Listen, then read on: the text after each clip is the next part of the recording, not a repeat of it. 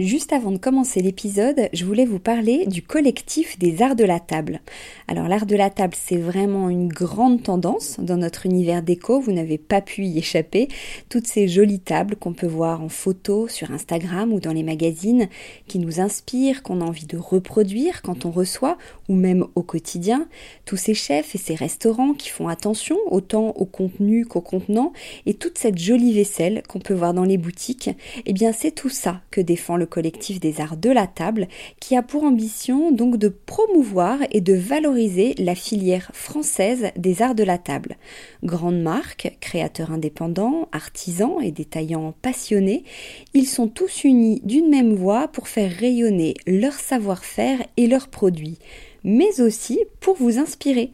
Tous les mois, le collectif des arts de la table vous propose une nouvelle tendance qui vous donne plein d'idées sur les matières, les couleurs et les formes du moment, et bien sûr une sélection de produits de marque française que vous pouvez donc retrouver sur leur site lesartsdelatable.fr ou sur leur compte Instagram lesartsdelatable. Allez, place à l'épisode maintenant.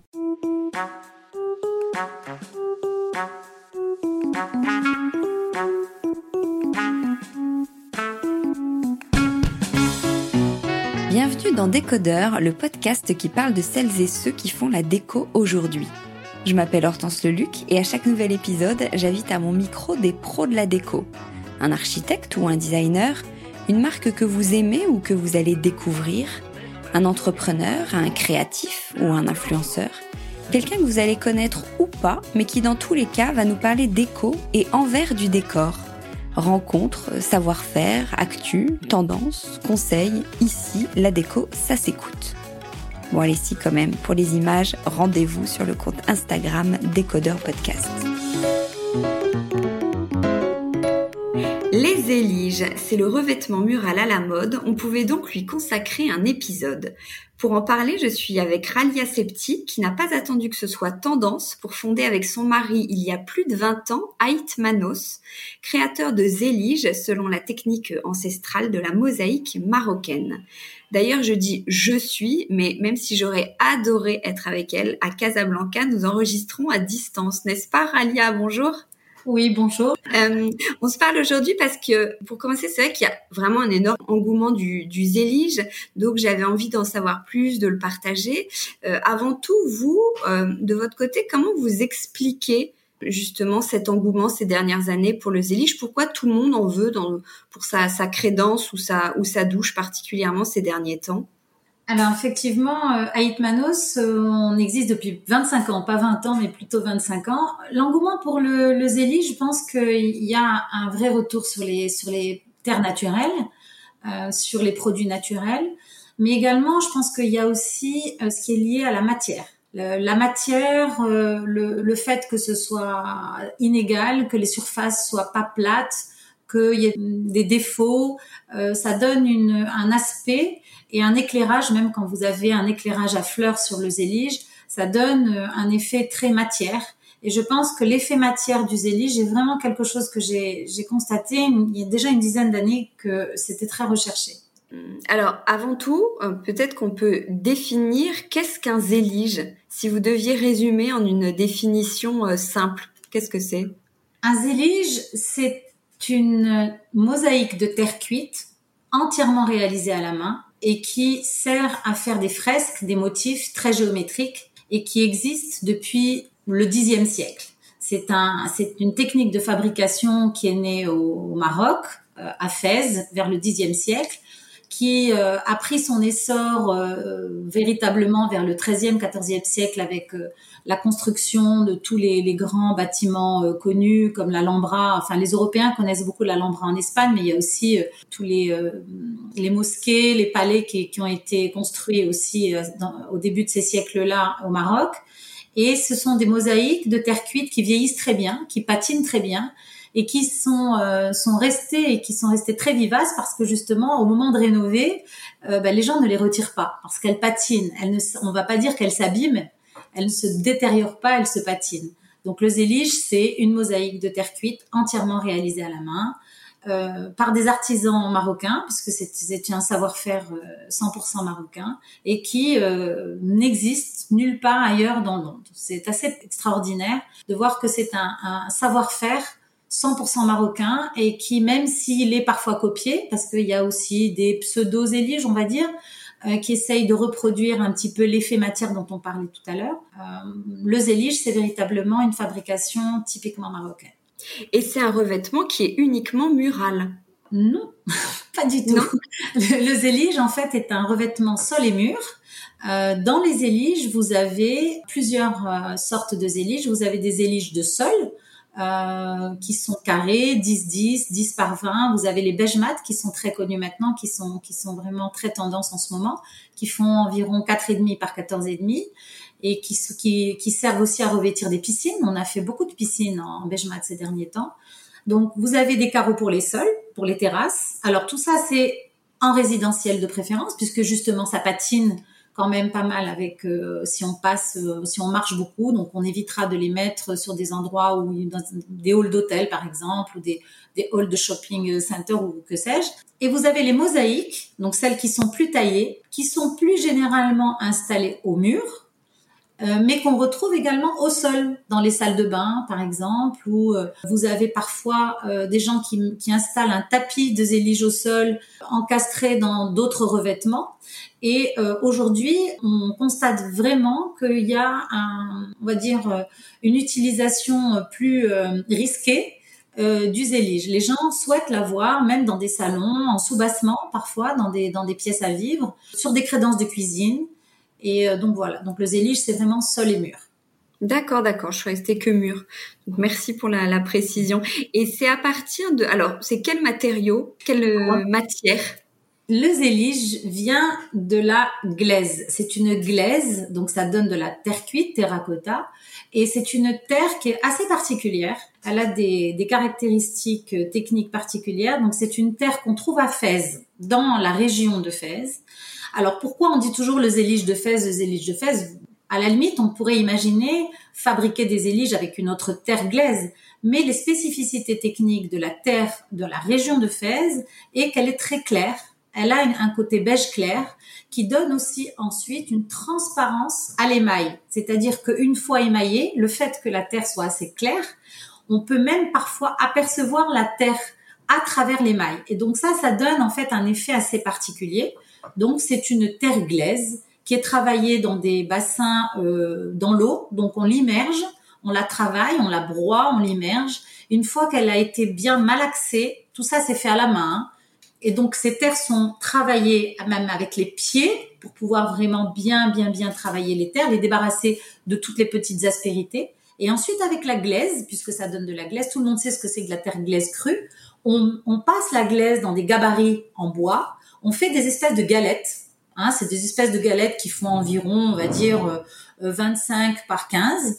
Et puis ces galettes-là, on les laisse sécher à l'air libre. Et à partir de ces galettes-là, ensuite, on travaille les glaises, on les coupe en carreaux d'environ 11 par 11. Donc c'est une dimension qui n'est qui n'est pas destinée à être utilisée telle quelle. Et ensuite, on les cuit une première fois. Donc quand on les aura cuits une première fois, ça donne le biscuit. Alors ça donne un biscuit de terre cuite naturel et à partir de là, on peut soit avoir des terres cuites de couleur, donc après on émaille, on passe à la main, donc ce sont des éliges qui sont émaillées entièrement à la main. Et pourquoi c'est beau? Parce que le fait que ce soit émaillé à la main, vous n'avez pas tout à fait la même quantité d'émail qui se place sur le carreau et ça donne encore des tonalités différentes. C'est aussi la raison pour laquelle il n'y a pas un effet plastique uniforme. Et ensuite, ces carreaux-là, on les cuit une deuxième fois. Et ensuite, on les taille. On les taille en différentes pièces de différentes dimensions qui vont servir à faire des panneaux, de, des fresques, des, motifs de différentes couleurs, de différents, de différents styles. Donc ça, c'est vraiment pour la mosaïque de terre cuite. Ensuite, les carreaux de sol, bah, il y a une étape en moins, c'est-à-dire les carreaux de sol, on va les mettre dans les gabarits également, les, les couper et les cuire et les émailler sans les tailler. Donc généralement, les carreaux de sol ne sont pas taillés à la main, ils sont entièrement fait à la main, mais ensuite ne subissent pas de taille. Sauf si on doit utiliser un cabochon, par exemple, quand vous avez des beaux sols en beige mat, vous avez dû voir à Marrakech, ou, même des, des, octogones qui sont connus aussi, vous avez des petits cabochons qui se placent pour, pour décorer.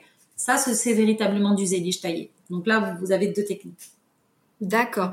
Et alors après, pour la pour la pose, on peut les, on récupère des petits des petits carreaux. Souvent, c'est 10-10, c'est ça? Alors pour la pose, euh, nous justement à Ipmanos, ce qu'on a mis au point en 1997 et qui a un peu révolutionné les éliges, parce que c'est ça aussi qui est intéressant, c'est qu'on a on a commencé à travailler les éliges en dalles préassemblées, prêtes à poser. Donc en fait, ce sont des dalles qui sont environ de 30 par 30 cm, suivant les motifs. Après, ça peut être de différentes dimensions suivant le motif, et elles s'emboîtent parfaitement. Donc c'est très facile à poser. C'est pour ça qu'on peut exporter en France et dans le monde entier. Donc ces éliges-là, ces panneaux, donc ça se monte par exemple sur les murs ou sur un sol ou sur une crédence de cuisine. Ils s'emboîtent parfaitement. Et ensuite, une fois installé, donc ça s'installe avec un ciment colle classique. Et une fois installé, vous passez votre joint et vous voyez même plus que qu'il y avait des plaques. Euh, ça, c'est vraiment des petits morceaux. Pour les sols, c'est la même chose. Ou pour les 10-10, les 10-10, la particularité du zélige, c'est qu'il s'installe bord à bord. Vous avez pu voir pourquoi souvent on dit mais c'est bizarre, il y a un effet particulier le zélige, c'est que si vous prenez par exemple une céramique classique industrielle 10-10, il faut laisser un joint, il faut écarter parce que justement il faut que le joint prenne, etc. Le zélige quand il est taillé à la main, il est évasé derrière sur les côtés. Et pourquoi il est évasé? Justement pour permettre à la pose d'être vraiment bord à bord, donc d'avoir des éliges qui sont très très collés les uns aux autres et une fois que, que vous passez votre ciment colle, à l'intérieur, il s'engouffre dans les, dans les espaces évasés et ça vous permet d'avoir une pause bord à bord. Et c'est ça la tradition. La tradition, c'est que c'est la tradition en fait de la mosaïque qui est également appliquée au 10-10. Donc en fait, elle est étendue au 10-10. Même quand vous posez des beige mat au sol, euh, la première fois qu'on a exporté aux États-Unis, on avait, on avait, on avait été assez surpris parce qu'on n'avait pas précisé nous, on pensait que tout le monde posait pareil, hein, il y a 25 ans. Et la première fois qu'on a vu notre benchmark posé au sol, j'ai dit au gars, mais non, ça, c'est pas possible. Il y avait des joints de pratiquement un centimètre et ça faisait tout bizarre. Donc en fait, on a, on a vraiment, c'est ça qui est aussi intéressant avec euh, avec ce produit, c'est que on accompagne les décorateurs, euh, les gens à découvrir aussi la manière dont c'est euh, installé, fabriqué, posé, entretenu depuis des, des centaines et des centaines d'années et de voir que eux ils s'approprient aussi ce style-là alors que vous savez par exemple les Américains ils sont très attachés à leurs normes, très attachés au savoir-faire, comment on fait les choses, etc. Et en fait ce qui compte c'est de voir qu'à la fin le sol posé, en fait il respecte vraiment la tradition marocaine et c'est ça qui est très beau. Et combien de temps il faut pour euh, fabriquer des, des carreaux? Ah, ça, c'est une question qu'on me pose souvent et, j'ai un petit peu de mal à répondre. Alors, en fait, je vais vous, je vais vous, je vais vous retracer rapidement. Vous avez entre le le moment où on broie les terres, le moment où on immerge, le moment où on fait les galettes, le moment où ça va être cuit une première fois, émaillé, taillé, etc. Il faut compter si on prend par exemple un, zélige qui va être taillé en petites pièces, par exemple de 5-5, puisque c'est une mosaïque euh, classique. Alors il faut euh, minimum 10 jours pour sortir euh, déjà une première dalle de 30 par 30. Puis le processus de séchage ne peut pas être accéléré parce qu'il faut que, alors je parlais tout à l'heure des spécificités techniques de la terre glaise de Fès, elle est assez plastique. Donc si vous la stressez, si jamais vous voulez la sécher trop vite, elle se voile. Elle commence à se tordre, elle se voile et tout. Alors qu'il faut la laisser sécher à l'air libre, naturellement. Et il faut accepter que ça prenne du temps. Et c'est ça aussi le retour euh, aux produits naturels, c'est que d'accepter que quand on veut quelque chose de naturel, il y a un espace-temps qui est différent des choses industrielles. Il faut de la place et il faut du temps. Et ça, c'est devenu un grand luxe à notre époque, l'espace et le temps. Et vous, parlez de, gestes ancestraux, de travail artisanal. C'est pas du tout quelque chose qu'on peut industrialiser? Non, c'est-à-dire que industrialiser, vous pouvez optimiser des étapes de production. Alors moi, je préfère utiliser ce terme parce que finalement, c'est quoi industrialiser? Industrialiser, c'est optimiser, euh, aller plus vite, faire plus, euh, etc. Alors, dans notre euh, savoir-faire artisanal, il est très difficile de industrialiser. Ça, c'est pas possible parce qu'il y a, y a pas de place pour la machine. À part les fours, qui sont des fours à gaz, alors qu'avant c'était des fours à bois qui étaient très polluants. Et ça, effectivement, cet aspect-là, on l'a changé quand on a quand on a démarré il y a 25 ans. C'était important pour nous. C'était la grande époque de, de, des démarrages de la dépollution. Il y avait des fonds européens qui commençaient à, à prôner la dépollution. Donc, on a démarré avec des fours à gaz au lieu du four à bois, mais tout le reste, on rajoute des petites étapes de production qui sont pratiquement tout le temps manuelles pour pouvoir optimiser, peut-être aussi sécher un peu plus vite. Par exemple, on parlait du séchage il y a quelques minutes. On peut essayer de placer les carreaux de manière à ce que l'air circule mieux. Donc, on essaye d'être inventif pour pouvoir faire plus, mieux et un peu plus vite, mais on n'industrialise pas. Et puis de toute façon, vous dites ça reste au Maroc. C'est vraiment vous qui avez la meilleure euh, terre pour réaliser des, des éliges. On pourrait pas en trouver dans d'autres dans d'autres pays.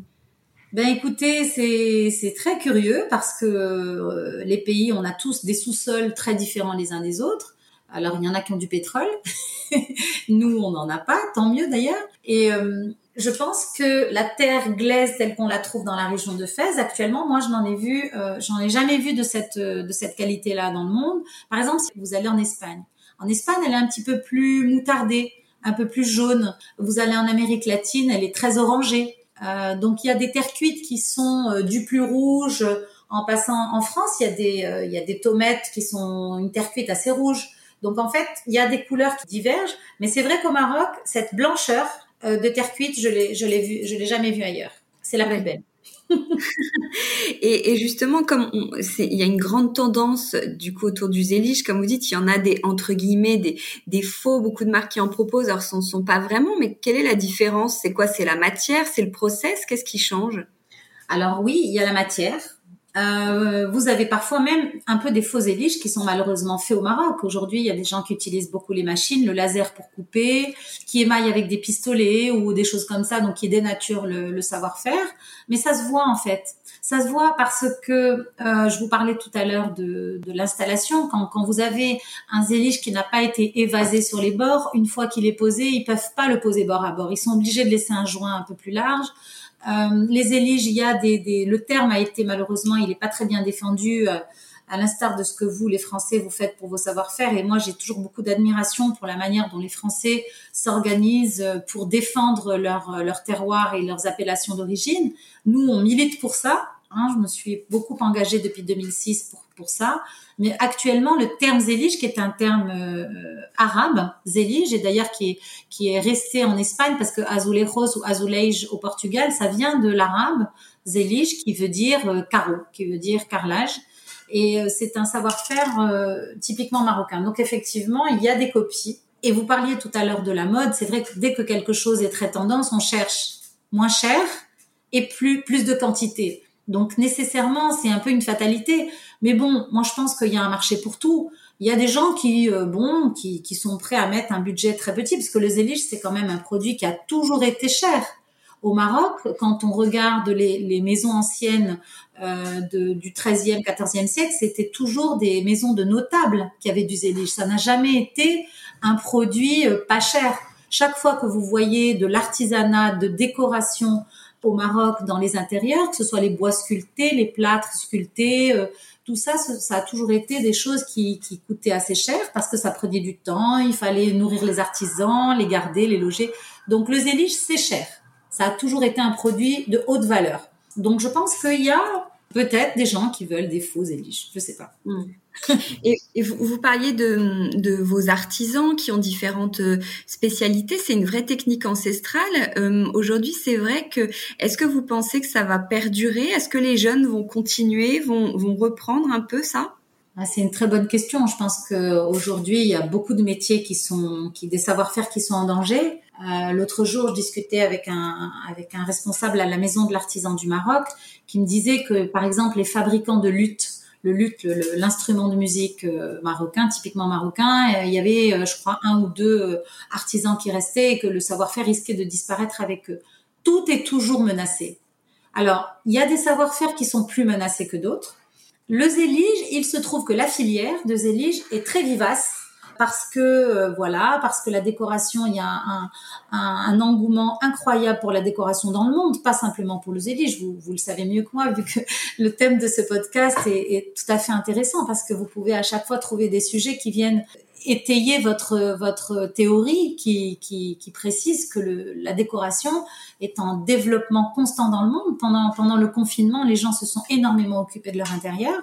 Donc le zélige, c'est une filière très vivace. Elle n'est pas en danger. Euh, le danger euh, réside dans le fait de peut-être de dénaturer le savoir-faire et d'utiliser le terme à mauvais escient. Voilà, ça en ça oui, il y a du danger. Pour les artisans, euh, il y a des instituts de formation professionnelle qui ont été lancés par le ministère aussi à Fès et, dans le Maroc. Donc pour le moment, la filière Zélige ne fait pas partie des filières les plus les plus menacées. Et de toute façon, vous, vous continuez euh, à, à, innover au cœur de votre activité. On pourrait se dire que depuis 25 ans et puis même depuis euh, le dixième siècle, je crois, dont, vous parliez, que tout a déjà été fait, pensé. Mais non, on continue, on continue de faire évoluer le, le zélige. Oui, moi je pense que dans les métiers d'art, on peut tout le temps innover. Euh, c'est très intéressant de voir que comment on peut euh, s'accaparer. Tout à l'heure, vous parliez d'industrie. Euh, moi, je fais pas partie des, des, des terroristes obsessionnels anti-industriels. Au contraire, il faut essayer de voir qu'est-ce que l'innovation et la science nous apportent et comment est-ce qu'on peut intégrer dans nos recherches et dans nos laboratoires, comment est-ce qu'on peut instiller euh, de l'innovation et des nouveautés dans notre savoir-faire ancestral. Par exemple, il y a deux ans, on a mis au point un émail hors 18 carats. C'est un émail qui est en troisième cuisson, qui n'existait pas dans le zélige, qui n'avait jamais été fait.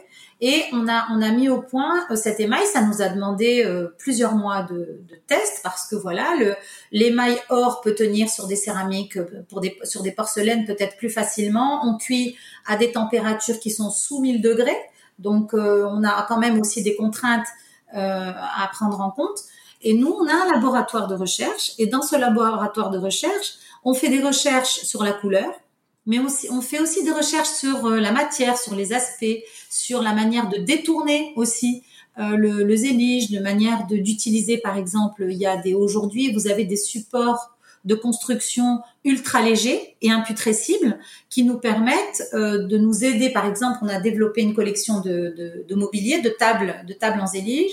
Et en utilisant ce matériau, on a une table super légère euh, avec un support imputrescible. Ça veut dire que on peut laisser la table à l'extérieur sous la pluie. Euh, s'il fait un peu froid et que le zélige travaille, comme il est imputrescible, ça donne une garantie de qualité, euh, ça s'abîme moins vite, etc. Donc c'est les recherches, elles sont là-dessus. Comment est-ce qu'on peut améliorer les aspects, améliorer la durabilité aussi, et puis comment détourner? Nous, on aime beaucoup ça. Détourner le zélige. Euh, on en a fait des miroirs aussi, par exemple. On a fait des, des objets de décoration. Donc c'est en ça que effectivement le laboratoire de, de design et de recherche peut, peut travailler dans cette direction-là. Ouais, vous parliez de durabilité. Vous êtes dans une démarche euh, éthique? Complètement. Alors déjà, d'une part, la, terre cuite, c'est par essence euh, un produit qui qui est pas polluant parce que comme je vous disais tout à l'heure même aujourd'hui les cuissons qui étaient la, comment dire la source de, de, problèmes de pollution euh, on l'a réglé euh, également, il y a 30 ans, quand on a commencé à s'installer, à s'intéresser aux éliges, il y avait ce problème aussi de fabrication des, des oxydes, des émaux à base d'oxydes, et on parlait à l'époque des conditions dans lesquelles certains émaux étaient faits, que ça rendait les gens malades. Maintenant, les oxydes, aujourd'hui, on les achète chez des spécialistes qui eux-mêmes sont soumis à des normes, etc. Aujourd'hui, il y a des normes au Maroc, et ça, ça se développe, et on est très content de, de, de ça. Et d'ailleurs, on a un label qui a été euh, délivré par le ministère de l'Artisanat, qui est le label Zélige, le label de la, de la filière Zélige, et qui euh, atteste qu'on on respecte toutes, ces, toutes les étapes traditionnelles et aussi qu'on respecte toutes les normes éthiques euh, sur aussi les, les, les artisans, la sécurité sociale, payer ses impôts, tout ça. C'est des choses qui étaient loin d'être évidentes il y a 25 ans quand on a démarré, qui sont loin d'être évidentes pour beaucoup d'autres opérateurs, malheureusement. Et vous avez été aussi élue femme entrepreneur de l'année, non, au Maroc, c'est ça? Oui, oui, oui, oui. Il y a deux ans, je crois, ou trois ans, femme entrepreneur de l'année, c'était... Euh, Bravo Merci. Euh, pour vous, en, gros, le zélige, c'est plus qu'un matériau, qu'un revêtement. Vous parliez, c'est un art décoratif. Alors, c'est un art décoratif et c'est aussi un style de décoration. C'est-à-dire que quand on a démarré euh, au départ, je m'intéressais beaucoup à la différence entre un style et une mode. Une mode, c'est un truc qui va être à la mode, euh, saison euh, été, voilà, au printemps 2021, et puis personne n'en reparlera en 2022. Un style, c'est quelque chose qui est structurel, qui est une référence. Quand vous dites, par exemple, le style de décoration japonais, euh, on a tout de suite une, représentation mentale de la décoration à la japonaise. Euh, pareil pour le style français. Je pense que le, que le fait vraiment partie de l'art de vivre à la marocaine. Je parle maintenant euh, vraiment de la de l'art de vivre déco. Hein. Je parle pas de l'art de vivre le thé à la menthe et tout ça, et les massages et les hammams et tout ça. Je parle vraiment du style, du style de, il y a beaucoup de choses chez nous. oui. Mais c'est vrai, c'est sympa de tout englober, mais là, je parle très spécifiquement de la décoration. Et le zélige, c'est en même temps un revêtement.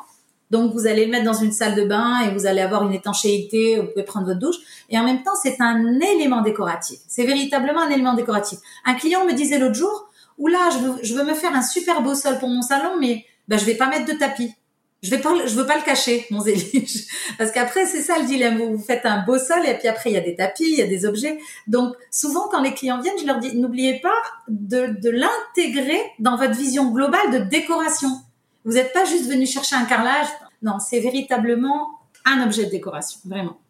Ouais. Et, et, comme vous vendez dans le monde entier, j'imagine que, enfin non, j'imagine pas justement. Est-ce que vous avez des collections euh, différentes pour, euh, parce que j'imagine ne sont pas la même vente au Maroc et en France ou euh, j'en sais rien en Scandinavie, ou justement c'est votre challenge de jouer entre traditionnel et, et contemporain?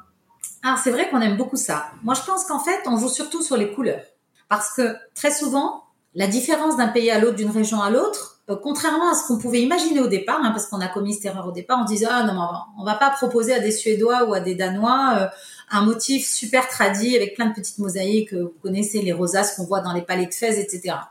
En fait, c'est une erreur parce que on parlait tout à l'heure en début de podcast de, l'effet matière.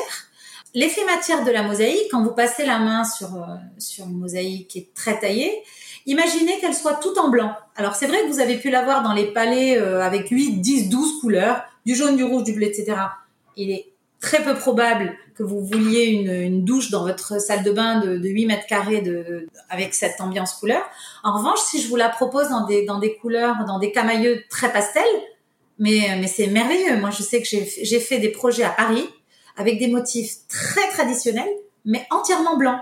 Le blanc, par exemple. Le blanc, c'est vraiment une couleur qu'on vend énormément en France, par exemple, mais au départ, on pouvait s'imaginer. Alors, c'est vrai que beaucoup de 10-10 blancs est installé en France dans des, dans des crédences de cuisine ou quoi, mais aussi des motifs très traditionnels qui sont utilisés tout en blanc. Donc, je dirais que c'est plus une question d'univers de couleurs plutôt que de style de motif. Ouais.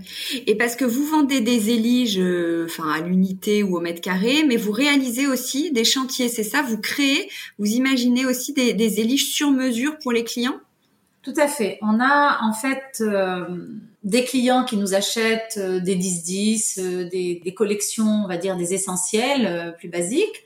Et on travaille avec des architectes et des décorateurs comme le cabinet Alberto Pinto, Studio KO, euh, Joseph Karam, euh, Madison Cox, euh, Peter Marino aux États-Unis, vraiment des, des architectes très renommés et qui nous réclament des projets évidemment exclusifs où on va travailler avec avec le décorateur sur un motif sur mesure ou une ambiance sur mesure il nous est arrivé même quelquefois de, de créer un univers euh, qui s'alliait avec des chaises que, que, le client avait avait acheté chez Cassina, des, des magnifiques chaises d'ailleurs qui, avaient, qui, qui me rappellent un peu le motif Mondrian. Et on s'était amusé à. Donc en fait, on, on, fait des créations sur mesure pour beaucoup de décorateurs. Et en, en 25 ans, vous créez encore des nouvelles collections? Ça rejoint un peu ma question de tout à l'heure. Vous, vous n'avez pas fait le tour. Hein. Vous continuez ben, à vous inspirer toujours? Grâce à Dieu, on a, je pense pas qu'on ait, ait fait le tour. Cette année, on a, on a revisité les motifs art déco. Vous savez que Casablanca, moi j'aime énormément ma ville. Hein. Beaucoup de gens la critiquent, mais moi j'aime Casablanca. Je suis née ici, j'ai grandi ici. Et à Casablanca, vous avez euh, des bâtiments art déco euh, où vous avez même des éliges qui ont été installés. Les architectes français étaient dans les années 20 euh, au lieu d'imposer 100% de, du, style français à Casablanca, se sont amusés avec euh, avec l'artisanat du Maroc, ce que je trouve extrêmement intéressant comme démarche. Et donc, on a essayé de replonger dans ces motifs très géométriques qui reprennent les codes, les codes des arts déco de, cette époque-là. Et on a créé une collection art déco qu'on a sortie cette année. Et donc, on l'a, on l'a fait très graphique, noir et blanc, avec des touches d'or, parce que ça nous a, on s'est amusé aussi à y insérer euh, des, euh, de l'émail hors d'Izucar dont je parlais tout à l'heure. Et puis, voilà. Donc, non, je pense, je pense qu'il y a toujours, la créativité est infinie. Je pense que si les, moi je ne suis pas du tout ni créatif ni designer, mais euh, quand je les entends, vous voyez euh, briller leurs yeux. Il y a toujours des, de nouvelles choses à, à inventer. C'est le rôle de mon mari, qui est lui le créatif du binôme, et il a toujours de nouvelles choses à, à proposer. Il a toujours des idées nouvelles. Vous avez sorti cette nouvelle collection. Est-ce que euh, vous n'avez pas trop pâti du confinement qui a été assez long, je crois, au, Maroc? Comment vous l'avez vécu? Alors, au Maroc, le confinement des citoyens a duré très longtemps. Mais euh, les usines, les ateliers, tous les, les, gens qui travaillent, en fait, on est resté confinés que cinq semaines. Moi, j'ai repris le travail, on a rouvert l'atelier au bout de cinq semaines l'année dernière. Alors, évidemment, il a fallu euh, se mettre euh, à niveau. Euh, on a été très aidé par le gouvernement pour ça. Je pense que tous les journaux en ont parlé. C'est vrai qu'on a eu des masques tout de suite, on a eu du gel tout de suite. Ça a été très facile à des prix très intéressants. Donc, on a pu se recommencer le travail en respectant les, les consignes sanitaires. Et en fait, on n'a pas arrêté. On a travaillé euh, tout le temps et euh, même si dans certains pays euh, le, les commandes ont baissé, nous on travaille énormément avec les Américains et les Australiens. ça n'a pas du tout bougé d'un iota. Les, tous les lancements de nouvelles collections qui étaient prévus aux États-Unis, j'étais sûre qu'on allait annuler voire décaler. Ils ont respecté 100% de leur calendrier. Rien n'a changé, ni dans le calendrier des commandes stock, ni dans le lancement des nouvelles collections on a lancé une nouvelle collection avec eux en mars 2021. C'était prévu printemps 2021. Ils l'ont conservé. Et non, on n'a pas, euh, on n'a pas pâti. Alors effectivement, on a fermé six semaines. Donc on a eu, on a, on a eu ce choc de six semaines de, de fermer. Et puis surtout la partie émotionnelle de, des gens de revenir travailler malgré la situation, parce que les gens étaient très inquiets. Et euh, comme ici, la situation aussi du Covid, les malades ont été pris en charge dans les hôpitaux très tôt. On n'a pas on n'a pas eu, on va dire, de, très grosses catastrophes de ce côté-là. On a pu, on a pu travailler correctement. D'accord. Comment vous avez eu euh, l'idée de créer Aitmanos il y, a, il y a 25 ans à peu près? Vous parliez de votre mari tout à l'heure. Alors, vraiment, Aitmanos, c'est son idée à lui. Il faut rendre à César ce qui lui appartient. Lui, son rêve, c'était d'être potier. Il a toujours aimé la poterie. Donc, la terre glaise, la poterie, quand il était étudiant, il a vécu à New York longtemps. Et après, pour financer ses études, il travaillait dans un, un atelier de des usines de, de, céramique. Et il faisait de la peinture sur céramique, la peinture sur carrelage d'ailleurs. Et pour la petite histoire, euh, ce, ce, magasin est devenu un de nos premiers clients aux États-Unis en 98. Donc c'est assez marrant. Donc ça, c'était vraiment son rêve. Alors donc, quand on s'est connus en 91, euh, on a fêté nos 30 ans de mariage hier. Ah. donc, quand on s'est voilà, merci. Quand on s'est connus, on, on s'est mariés en 91 et il, il, rêvait de monter un atelier de céramique. C'était vraiment son rêve. Donc il l'a fait.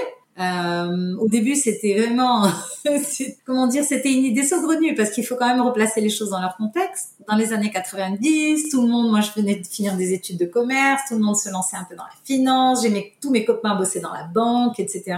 Et nous, on se lançait dans, dans, la poterie, tout le monde nous disait mais vous êtes complètement malade. Euh, on a énormément galéré les deux trois premières années, mais euh, je sais pas, quand on y repense, parce qu'on fait un peu de flashback en ce moment, on a toujours su que ça allait, que ça allait fonctionner. Je sais pas pourquoi. Je pourrais pas vous expliquer pourquoi. C'est, je pense que c'est parce que c'était une vraie passion qu'il a su me, me, transmettre, parce que moi, j'avais pas particulièrement de passion pour la céramique, mais j'avais un grand-père qui était dans l'artisanat. Donc, euh, ma grand-mère, qui était française, avait rencontré mon grand-père qui, vendait de l'artisanat en France euh, dans les années 40. Et, et donc, l'artisanat fait vraiment partie de notre famille. Et donc, euh, non, quand on a commencé cet atelier de poterie, c'était vraiment une aventure à l'aveugle. Et Haït Manos, ça veut dire quoi? Alors Haït, en berbère, ça veut dire la tribu, le village. Manos, ça veut dire les mains en espagnol. Et en fait, quand on s'est connus euh, avec mon mari, nous on est on est arabe, euh, arabe mélangé. Mon mari a une grand-mère autrichienne, moi j'ai une grand-mère française, etc. Mais on trouvait qu'à l'époque, c'est plus le cas aujourd'hui. Mais le patrimoine décoratif berbère n'était pas très reconnu au Maroc. C'est pas encore euh, l'ouverture au point d'aller reconnaître les cultures ancestrales hanté arabo-musulmanes, si vous voyez ce que je veux dire. Là, je fais un, petit passage euh, politiquement incorrect, mais euh, les arts décoratifs ne sont pas nés avec les arabo-musulmans. Il y avait des choses avant. Il y a les traditions juives, il y a les, arts décoratifs berbères, et donc mon mari était fasciné par les motifs géométriques berbères. Et donc il disait, moi j'aimerais rendre hommage à ce patrimoine visuel et décoratif et il dessinait beaucoup. On circulait dans le Maroc, on se baladait, on s'arrêtait devant les casbahs, on dessinait les, les motifs qu'il y avait sur les murs très géométriques, parce que les berbères, ils font, des motifs très géométriques. Et puis, il y a le pisé, il y a la terre, euh, la terre, euh, le travail du pisé, et eux, ils dessinaient sur le pisé. Donc voilà, donc c'était un hommage aux traditions berbères. Et vous êtes combien aujourd'hui? Aujourd'hui, on est 80 dans l'atelier et on est sur deux sites. On a là où je vous parle, on est sur un peu le site historique, là où on fait vraiment les, la taille des éliges, les assemblages, euh, les fresques et tout le travail se fait ici. Et on a un atelier à 20 km d'ici, en dehors de Casablanca, où on fait tout le travail des terres, les cuissons de biscuits et les émaillages. D'accord. Plus les équipes de pause qui installent le zélige quand on a des projets au Maroc ou euh, quand on a des projets dans des pays où on peut envoyer nos installateurs, comme euh, par exemple dans le Golfe. On a un projet à Bahreïn dans pas longtemps. Et mais on, comme je vous disais tout à l'heure, on n'est pas obligé d'avoir des poseurs d'Aïtmanos pour poser puisque ce sont des, des modules euh, préassemblés, prêts, prêts à poser. Ouais. Euh, chez vous, il y a beaucoup de, de zéliges ou justement vous saturez? Mais alors on sature pas du tout. Contre toute attente, euh, on, a acheté une petite maison il y a deux ans qu'on a entièrement rénovée, qui était euh, une maison. Alors on adore ça, hein, acheter des choses totalement pourries et restaurer. Euh, alors il y en a partout. C'est très simple. C'est un vrai showroom. D'ailleurs, on a fait un room tour qui est visible sur sur Instagram. tout, tout est en zélige. Les sols, les salles de bain, la crédence de cuisine, la terrasse. il y a du zélige partout, de toutes les couleurs. Comment vous définiriez votre style déco Du coup, c'est pareil, c'est entre tradition et, modernité ou euh? Alors chez nous, on est quand même un peu art déco. Je pense que pour ma part, c'est très très lié à ma mère. Ma mère a une passion. Euh, alors, elle n'est pas du tout décoratrice, mais je pense qu'elle était visionnaire. Et elle, a habité avec mon père une maison euh, très ancienne de Casablanca, qui est dans le quartier des Habous, qui est le quartier très très ancien de Casablanca, à côté du Palais Royal. Et ils ont une maison qui qu'elle a tout le temps restaurée sans jamais toucher. Il y a, il y a des lustres en pâte de verre de Murano d'origine. Elle avait des mosaïques en, vous savez, les granito mosaïques qu'elle a, qu'elle a entièrement euh, restauré elle-même avec des, avec des produits décapants. Tout est impeccable. Donc, moi, j'ai grandi dans cette maison avec, avec une très forte identité art déco. Donc, euh, c'était pas du tout à la mode, hein, parce que moi, je suis née en 68. Et je peux vous dire, dans les années 80, quand tout le monde faisait des choses très modernes, elle, elle, restaurait sa, sa, maison art déco. Et donc, euh, notre maison, on l'a restaurée avec beaucoup, beaucoup d'esprit de, de mon enfance. Ouais. Donc, c'est très art déco. Non, c'est pas très traditionnel, pas très. Et le zélige apporte vraiment une personnalité euh, forte quand même à, à, un intérieur. Pour vous, à part justement les matériaux, qu'est-ce qui est important pour donner le ton en déco? Alors, trois choses. C'est trop, trois choses c'est trop, mais je pense que les luminaires ont une importance capitale. Alors non seulement dans le style visuel, mais aussi dans la qualité de lumière qu'ils diffusent. Ça aussi, je le tiens de ma mère qui était très sensible, très sensible à la lumière. Donc ça, vraiment, la lumière pour moi, que ce soit la lumière euh, naturelle, d'avoir un, un, salon avec une lumière traversante, par exemple, je trouve que c'est essentiel d'avoir de la, de la belle pique. Casablanca, on a quand même de la belle lumière, faut en profiter. Donc l'éclairage, euh, pour moi, les sols et les tapis, c'est-à-dire les tapis aussi, c'est très important. Euh, moi, j'ai toujours une passion pour les tapis berbères. Donc, quand on s'est marié, pour la petite histoire, avec, avec mon mari, nos familles nous ont donné un peu de sous pour, pour démarrer et on a acheté que des tapis berbères. Mais quand je vous dis que ça, c'est pas un seul meuble. On n'avait ni une table ni une chaise, mais on avait 14 tapis berbères qu'on avait étalés partout dans l'appartement. Et donc on était tout le temps assis par terre, mais on a donc on a de la chance parce que cette passion est très ancienne. On a de très belles pièces, on a de très beaux tapis berbères. D'ailleurs là, on a monté une fondation pour aider les femmes artisanes dans la région du Haut Atlas à euh, vendre leurs tapis. Elles font de très belles choses. Moi, j'adore les tapis et du coup, euh, euh, j'en profite parce que je, je, prends de cette passion chez, avec ces femmes qui font des, des choses magnifiques. Et puis la troisième chose, c'est quand même quelques objets, des beaux fauteuils club ouais, j'aime bien ça. Là, j'ai récupéré récemment des, des fauteuils club qui étaient dans un vieux bureau de mon grand-père euh, que j'ai restauré, mais ils sont de toute merveille. Mes sœurs sont, sont un peu jalouses, mais c'est moi qui je les ai vus en premier. donc euh, voilà, donc je dirais il y a surtout ces trois choses-là. Ok, génial. Eh ben, merci infiniment, Ralia. C'était passionnant de vous écouter, toutes ces infos euh, hyper intéressantes et je pense qu'ils auront beaucoup plu aux, auditeurs de Décodeur. Merci beaucoup. Merci Hortense pour votre Bonne journée. Au revoir. Décodeur, c'est terminé pour aujourd'hui. Merci beaucoup d'avoir écouté en entier Si vous avez aimé, n'oubliez surtout pas de vous abonner à ce podcast pour ne pas rater les prochains épisodes chaque vendredi. Bien sûr, vous pouvez aussi le partager sur euh, Facebook, Twitter ou en story. Ça permet de le faire euh, connaître euh, à vos proches. Je suis Hortense Leluc et vous pouvez me retrouver sur Instagram via le compte Décodeur Podcast. N'hésitez pas à me suivre pour l'actu déco. Et si jamais vous écoutez cette émission sur iPhone via l'application Apple Podcast, vous pouvez aussi me laisser un commentaire, rubrique classement et avis, c'est juste sous la liste des épisodes. Les 5 étoiles me font toujours très plaisir et surtout, elles permettent de faire connaître Décodeur encore plus largement et de partager l'univers de la déco avec le plus grand nombre. Voilà, merci et à très bientôt alors, ici ou ailleurs.